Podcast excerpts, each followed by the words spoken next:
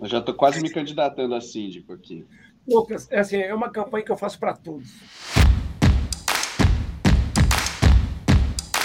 Oi, pessoal, eu sou a Camila Conte. E eu sou o Lucas Girardi. Esse é o Cultura de Bairro, um podcast para a gente falar sobre o futuro das vizinhanças, sobre a vida em comum, a vida em condomínio, ou seja, a vida em comunidade. O Cultura de Bairro é uma produção do Lelo Lab, o Laboratório de Inovação da Vida em Comum, uma iniciativa do Grupo Lelo. E se você quiser saber mais sobre a gente, acesse lelolab.com.br.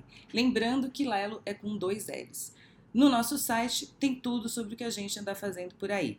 Não se esqueça também de clicar em seguir aqui na playlist do nosso podcast no seu player favorito. No episódio de hoje, a gente vai falar um pouco sobre caminhos para chegarmos a um condomínio sustentável. E para essa conversa, a gente convidou o Rogério Trava, que é físico, professor, já foi síndico e atualmente é conselheiro de um condomínio no bairro do Butantã, aqui em São Paulo, onde durante a sua gestão foi implementado um sistema de compostagem e horta, que acabou gerando resultados muito interessantes e que inclusive saiu até em algumas matérias na imprensa, foi um projeto que chamou muita atenção.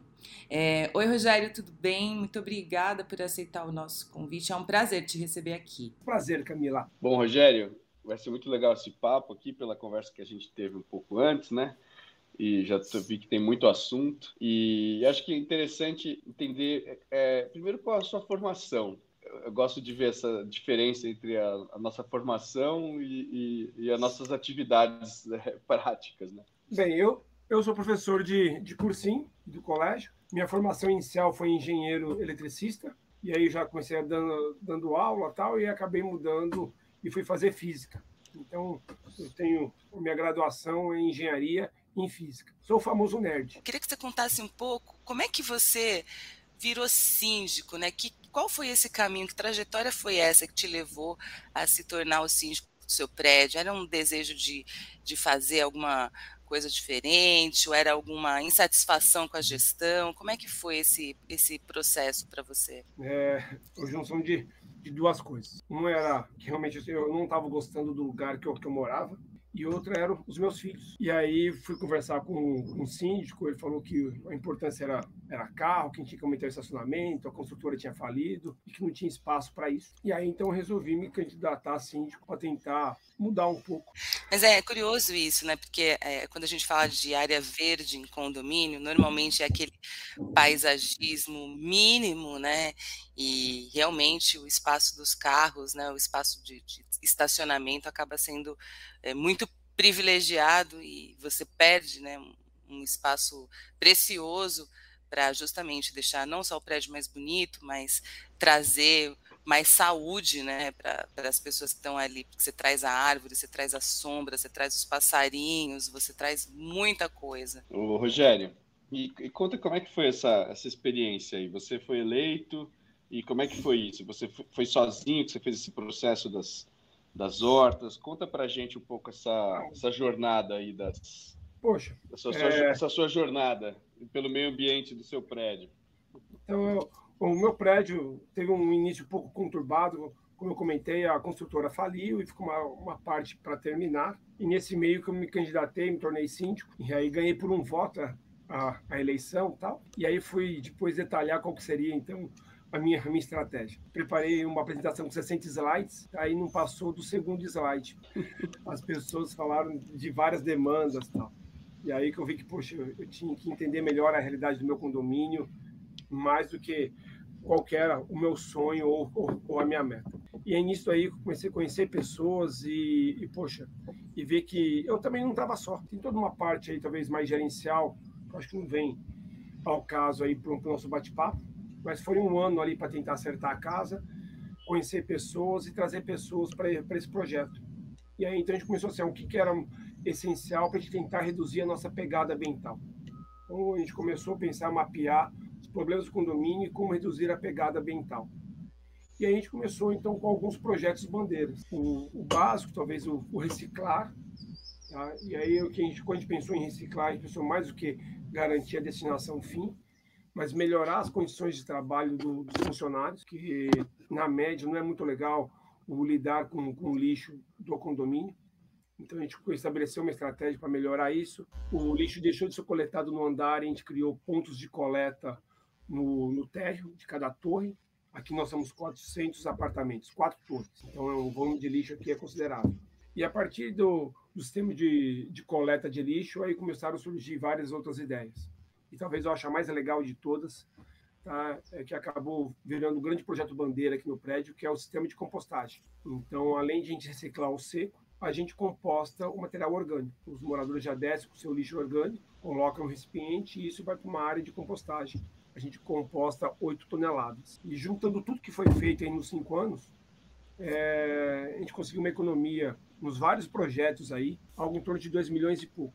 Dá 2 milhões e 600 as economias geradas. Uau. Isso num período de quanto tempo?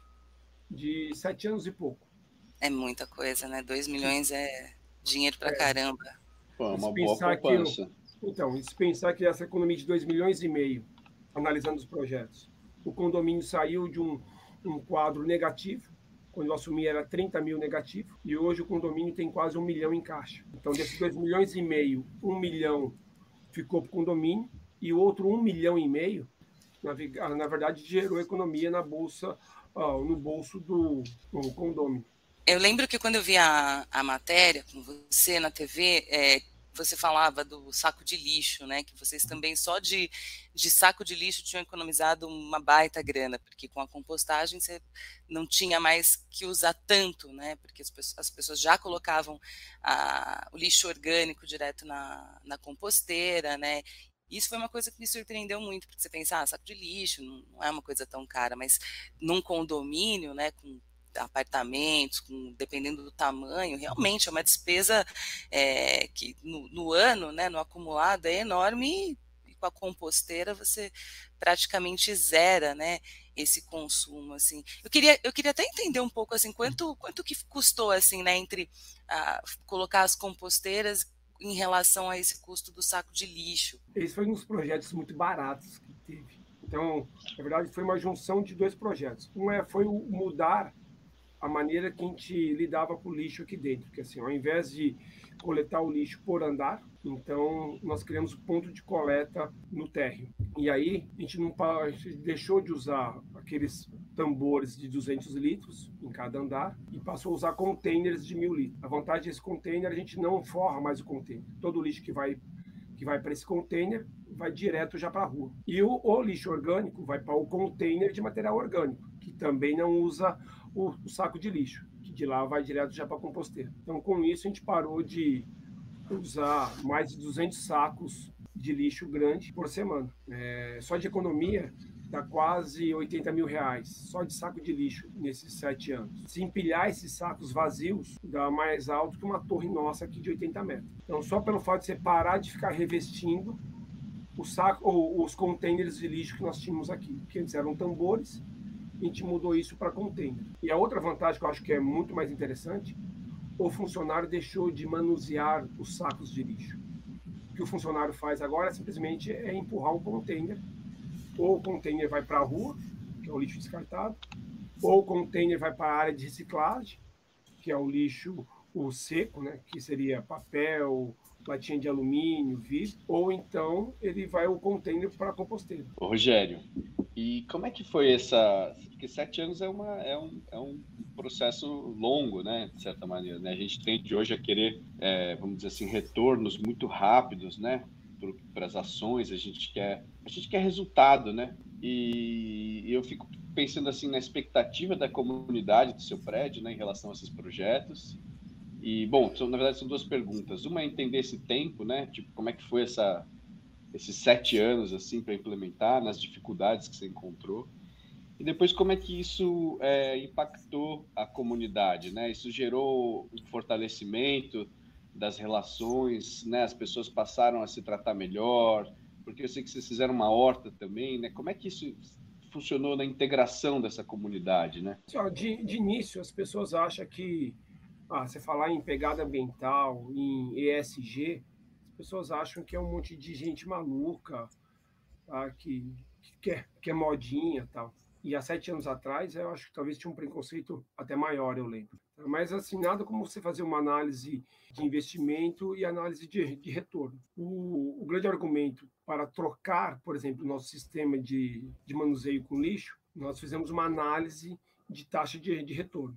Então, se compraria containers de mil litros, grandes, tal, reforçados, investiria algo em torno de 5 mil reais de cara, mais 5 mil em seis meses, só que em um ano traria, traria esse retorno. Antes de falar as coisas, é colocar no papel, dimensionar qual é o custo e qual é o retorno.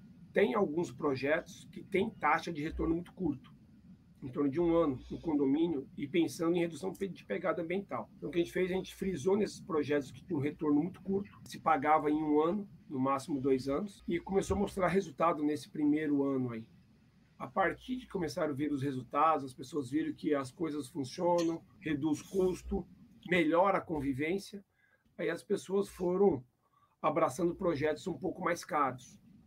O projeto da horta veio junto com o projeto lá da, da compostagem. Então, na verdade, a gente usou a horta para aprovar a compostagem. Né? Falar que você vai pegar o seu lixo orgânico, deixar no prédio, para isso virar adubo, meu, quando, quando começou a cair a ficha das pessoas, elas falaram: você está querendo trazer rato para cá, barata, escorpião, isso vai feder, vai trazer mau cheiro, mosquito, mosca. Então, na verdade, a gente começou esse projeto vendendo ao contrário, vendendo a horta. A gente tinha uma área aqui do terreno to, totalmente é, degradada, que era o final da obra do, do prédio, então tinha muito o entulho e tal. Então, assim, para recuperar essa área de entulho, então a gente precisaria de muito uma, de muita, muita terra fértil. Pessoal, vamos fazer uma horta nesse lugar. As pessoas acharam bacana fazer a horta. Ah, mas como você vai recuperar esse espaço para fazer a horta? Vai se gastar muito. Não, nós vamos fazer compostagem. Então, para nós termos essa horta, que vai ser algo bacana tal, nós vamos fazer compostagem e aí o material vai ser agregando ao solo que a gente consegue recuperar o solo.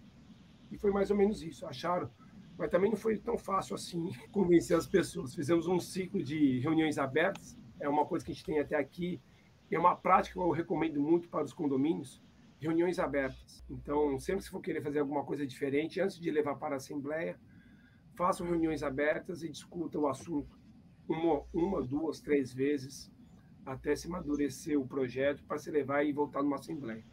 É, essas reuniões abertas são, são conversas assim livres, né? Pelo que eu são conversas livres. Normalmente a gente tem uma reunião aberta para assuntos específicos. Então, assim, ah, vamos marcar uma reunião aberta para falar sobre compostagem. E aí as pessoas desciam, iam lá, falavam qual era o que eles entendiam, não entendiam, qual era os medos, tá? E aí ia se amadurecendo. O da compostagem foi bem tenso, tá? Aí tanto que o que foi aprovado foi um projeto piloto só para duas composteiras que seria testado por seis meses.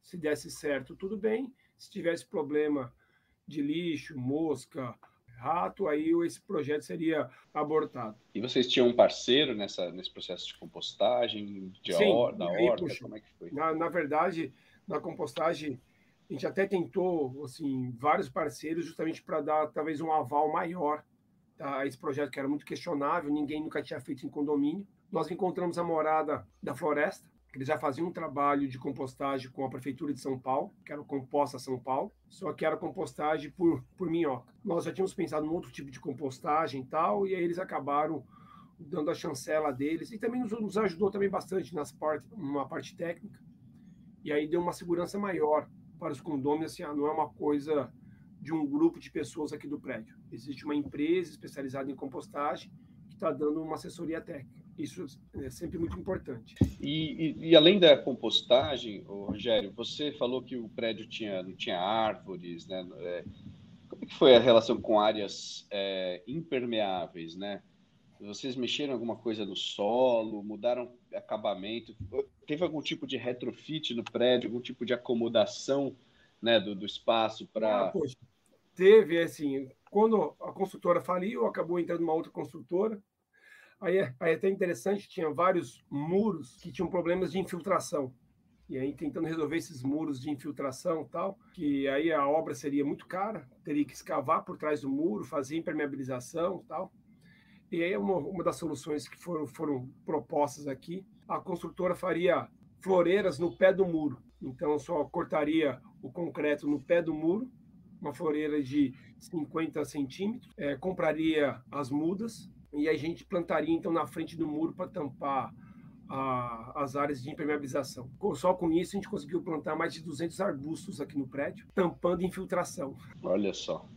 É, a parte de grama a gente começou o tempo removendo a grama e começou a plantar mudas e árvores. Então por três anos no todo início de primavera que vai ter agora a gente fazia o dia da árvore comprava várias árvores lá no Ceasa, mudas de cinco reais, e as pessoas iam, iam, plantando de acordo com o projeto paisagístico que foi feito por um dos moradores aqui, criou um projeto básico, e aí com isso a gente foi plantando árvores por três anos aqui no condomínio. E, Rogério, a sua experiência como síndico, ela de alguma maneira mudou assim seu jeito de de ver o, o, mundo, né? Eu queria que você comentasse um pouco assim quais são as reflexões que você que você traz, que você carrega sobre essa atividade de síndico, porque acho que você foi além, né? Você podia ter ficado só na questão do, do administrativo, do financeiro, daquilo que está dentro da lei, e de repente você com esse desejo né, de, de ter um espaço mais bonito para morar, pensando nos seus filhos, conseguiu fazer um movimento, né? Você falou, não foi sozinho, mas, mas você, de alguma maneira, você puxou esse movimento, né? Eu queria que você comentasse um pouquinho sobre, sobre essa, essa experiência e como isso mudou seu jeito de, de enxergar essa vida em comunidade, né? É, isso mudou profundamente a minha maneira, acho, talvez, de agir politicamente, sim, do ponto de vista social. Tudo acho nós estamos preocupados no nosso momento o político, questão de interação da sociedade. Hoje eu acredito muito na micropolítica. A, a política aqui no, no, seu bairro ou no seu condomínio. Talvez a, o meu prédio aqui é quase como se fosse um, um bairro. Somos 400 apartamentos, no, mais de mil moradores. Então, como agir tá, nessa pequena comunidade. Isso acho que traz reflexos muito grandes ao seu redor e em si mesmo. Eu vejo, acho assim, a minha vivência como síndico mudou muito essa minha vivência ou a minha visão de mundo ao, ao meu redor. Como que é importante a gente se relacionar com as pessoas próximas. Às vezes a gente almeja sempre algo muito grande, mas a gente tem que começar com transformações pequenas. E aí eu acho que essa micropolítica é algo muito importante. É como mudar o meu bairro, como mudar o meu quarteirão, como agregar alguma coisa além da, da minha casa, sabe? Além da minha porta. Seja no meu hall, na, na minha rua, no meu bairro. Você, você sente que, que, a, que a comunidade entrou nesse espírito também, os moradores, seus vizinhos, as crianças? Como é que, como é que antes e depois, vamos pensar assim, como eram as relações? Né? Porque a gente tem muito essa preocupação que processos de sustentabilidade, né, você cuidar do meio ambiente, né, do seu condomínio, é também uma questão de cuidar das relações, né? Não é só você trazer, você implantar ar, plantar árvores, implantar uma compostagem, uma horta, né? Isso tem toda uma costura, né? Que você está falando dessa, né, dessa micropolítica. Mas como foi essa, essa, como você sente essa mudança assim no, no comportamento da dessa dessas vizinhos, né? O perfil do, dos moradores aqui mudou drasticamente nos últimos oito, nove anos, tal. E assim, e, e até as demandas aqui no condomínio que mudaram, porque junto com essas novas áreas verdes vieram áreas de convivência. Acabou criando maneiras das pessoas se conhecerem, das pessoas conviverem. E aí, como tudo isso são projetos que vão andando em grupos de pessoas, acho que isso reduziu bastante. Não é que resolveu, tá? Mas reduziu questão de queixas de moradores, brigas entre vizinhos, que as pessoas passam a se conhecer e passam ó, a conviver. É, interessante isso. Eu até queria fazer uma pergunta nesse sentido, né, que é justamente o que é que mudou na comunidade, né? É, depois de, de todo esse processo, assim, você percebeu que nas assembleias, por exemplo, as reuniões ficaram melhores, né? O fato das pessoas se conhecerem, se integrarem mais, isso ajudou depois na hora de, de fazer as assembleias e tomar é, as decisões que são estratégicas para o prédio. Como que foi isso? O ambiente de, de, assembleia mudou drasticamente.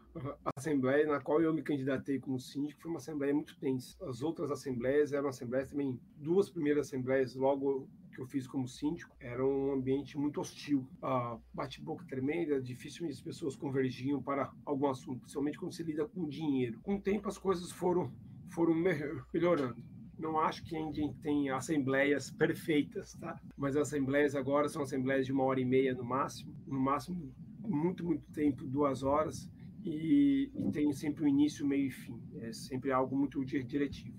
Então, uma coisa são assembleias, mas mais do que a assembleia em si, porque eu, o que eu notei é que as assembleias começaram a aumentar o público, que as pessoas começaram a participar, participar, e depois que as coisas começaram a funcionar, as pessoas foram também deixando de lado. Mais uma vez, uma transformação muito grande é nos espaços. Assim, as pessoas passaram a conviver. Então, academia aqui tem bastante gente, ah, tem um pessoal do time de vôlei, tem um pessoal do time de futebol, tem um grupo do meio ambiente, que é o pessoal que discute a horta, que já está pensando no próximo evento, como vai vir a primavera. Então, as pessoas estão lá conversando o que, vai plantar, o que não vai plantar, quais canteiros que vão mexer. Então, as pessoas acabam se envolvendo com, com pequenas coisas. E nisso, acabam se conhecendo e sabendo sobre a realidade do outro. Você acha que o síndico ele é um agente de mudança? Né? E, que conselhos você daria para outros síndicos que querem implantar coisas novas e diferentes no prédio, né? Como por exemplo esse ciclo de reuniões abertas, por exemplo. Primeiro é que ouse. É, na média, o síndico ele tem muita pressão, que cada morador tem a sua visão de mundo, mas ah, é importante que o síndico ele seja ousado, tá? tenha claro qual é a direção que ele quer, tá? e tem que vai e vai ter que perseverar. Talvez a primeira reunião aberta, a segunda, talvez seja um pouco tenso. As pessoas não estão acostumadas em falar e em ouvir. Mas eu acho que isso é muito importante para as pessoas se conhecerem e irem entendendo a sua realidade. Muitas vezes as pessoas sempre acham ah, que o síndico é ladrão, ou que o síndico está querendo tirar proveito, está querendo implantar alguma coisa. Benefício próprio, é, né? Benefício próprio. Para é. ajudar alguém que ele conhece. Então, e assim, poxa, deixe claro qual que é o, o que, que ele quer transformar lá no seu condomínio. Eu lembro que quando a gente foi implantar um projeto de água, contar sobre esse caso que talvez acho o que mais impactou no nosso condomínio aqui. A gente foi implantar um projeto de separação de água, é, individualização da conta de água. Aqui era uma conta conjunta e aqui no nosso condomínio tá, tinha um gasto médio superior a 18 mil litros por unidade. Era um gasto absurdo, era mais de 40 mil reais só de conta de água. Então, assim, como reduzir isso? Como fazer com que as pessoas reduzam o seu consumo de água? A gente fez reuniões abertas falando como divulgar aí e adotar maneiras de se reduzir a conta de água. De 18,8, depois de três meses de campanha, caiu para 18,5, se não me engano. Foi quase insignificante. E poucas pessoas participaram dessa reunião. E aí veio a ideia, então, de separar a conta de água. O investimento inicial, na época, para nós, era alto. Era um investimento próximo de 300 mil reais ia pegar todo o nosso caixa, que a gente tinha conseguido economizar em dois anos, a gente ia gastar para separar a conta de água. Mas dado que, poxa, poderia economizar, forçar as pessoas a cada um olhar pela sua conta, foram seis meses de conversa, quatro reuniões abertas, mais de dez projetos diferentes, em empresas diferentes. Aprovamos, começamos a implantar. É, depois de três meses do projeto rodando, o consumo médio de 18,6 metros cúbicos, que dá 18 mil litros por unidade, isso caiu para algo em torno de 12 mil litros por unidade. Em um ano a gente pagou o projeto. Então, assim, é, poderia de cara ter parado. Você olha, começou daquela briga toda, ter parado. Mas, poxa, é, é importante perseverar. Esse projeto é um projeto que trouxe o maior lucro para todo o condomínio como um todo. Eu tô, eu tô, eu tô fazendo uma inferência aqui, Rogério, que existe uma relação direta entre você cuidado, ter maior eficiência, vamos dizer assim, energética, no uso, no, no, né, no uso de recursos naturais, as, as, vamos dizer assim, uma correta exploração dos recursos do prédio, ele vai gerar economia, né? Você, vamos dizer assim, como se eu pudesse forçar um pouco a barra e dizer, bom, cuidar da natureza é, é bom para o bolso, né? Tipo, alguma coisa assim, né? Tipo, eu sei que não é uma coisa assim tão direta, mas assim, no fundo tem uma, um, uma, uma troca né, que é interessante. Se você cuida de, efetivamente do ambiente, isso vai ser melhor para todo mundo, não só no, ponto, no aspecto financeiro, obviamente, mas também no, nos relacionamentos. Né? Então, eu acho, assim, tem projetos que têm essa relação muito clara, muito direta. Então, por exemplo, separação de conta de água tem um retorno direto. A iluminação LED vai ter um retorno direto. São coisas que se pagam num curtíssimo prazo. Já tem outros projetos que vão demorar um pouco mais. E tem projetos que nem vão se pagar. Talvez investir em área verde no seu prédio não é uma coisa que vai te trazer dinheiro, mas vai te trazer convivência, vai te trazer qualidade de vida. Então, talvez assim, iniciar com projetos que talvez tenham retorno financeiro, mirando para preparar o futuro lá na frente para outros projetos que talvez o retorno não seja financeiro, seja uma outra medida mas eu acho que as coisas estão bem relacionadas. Eu queria saber só uma coisa da, da conciliação, que a gente, na, na, nossa conversa, você falou muito sobre a questão do síndico profissional, do síndico morador, né?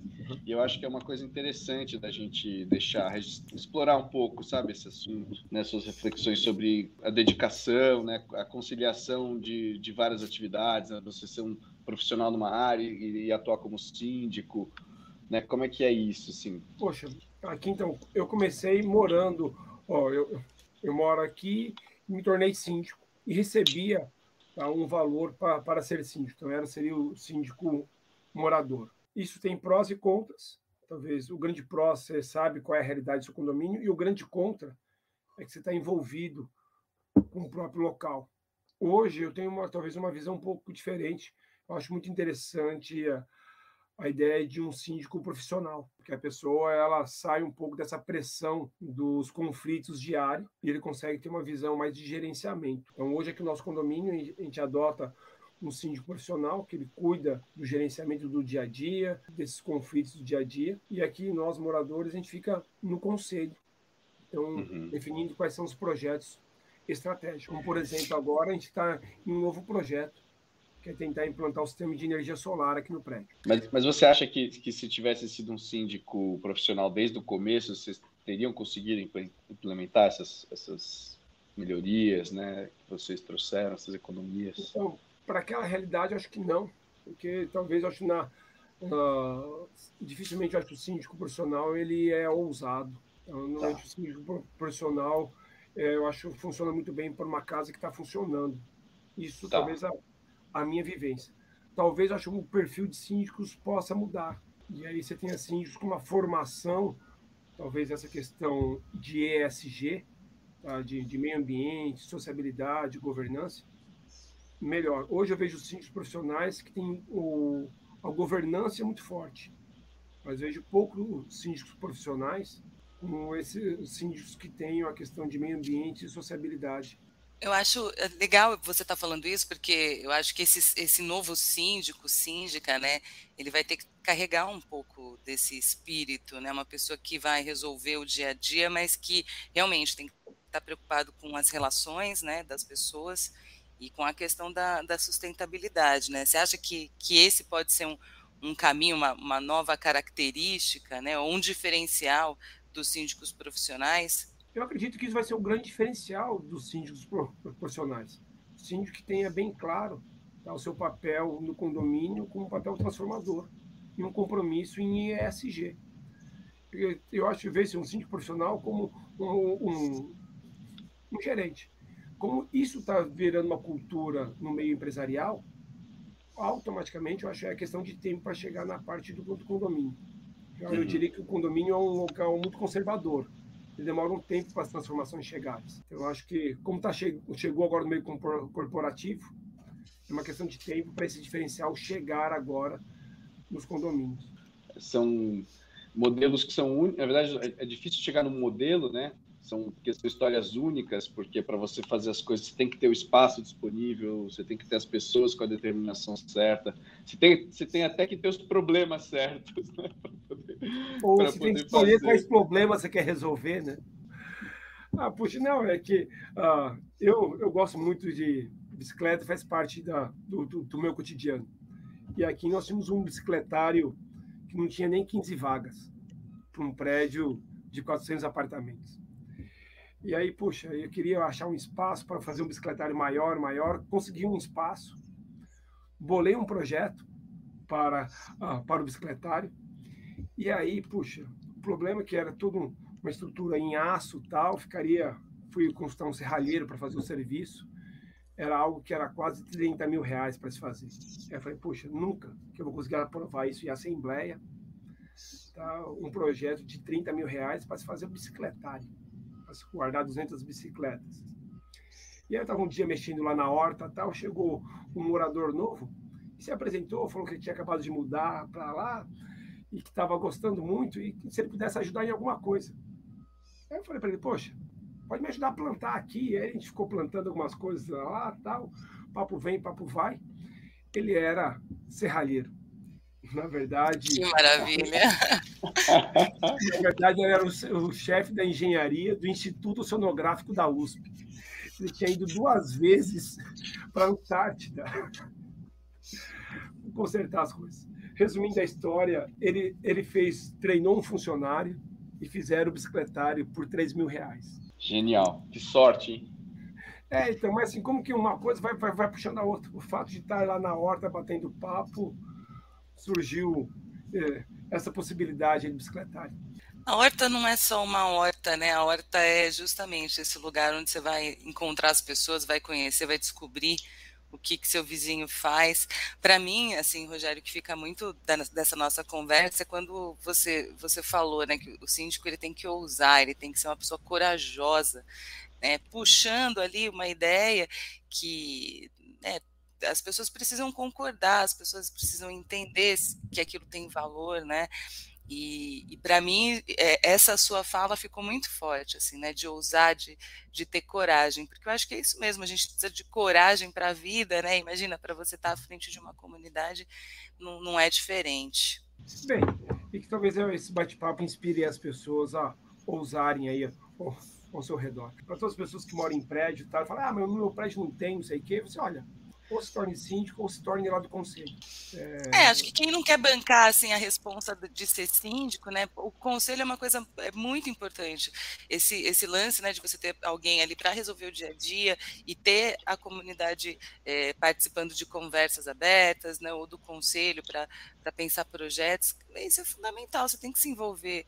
Como é que você vai né, cuidar, melhorar o seu patrimônio, o espaço onde você vive sem se envolver, né? Você está no conselho, né, agora?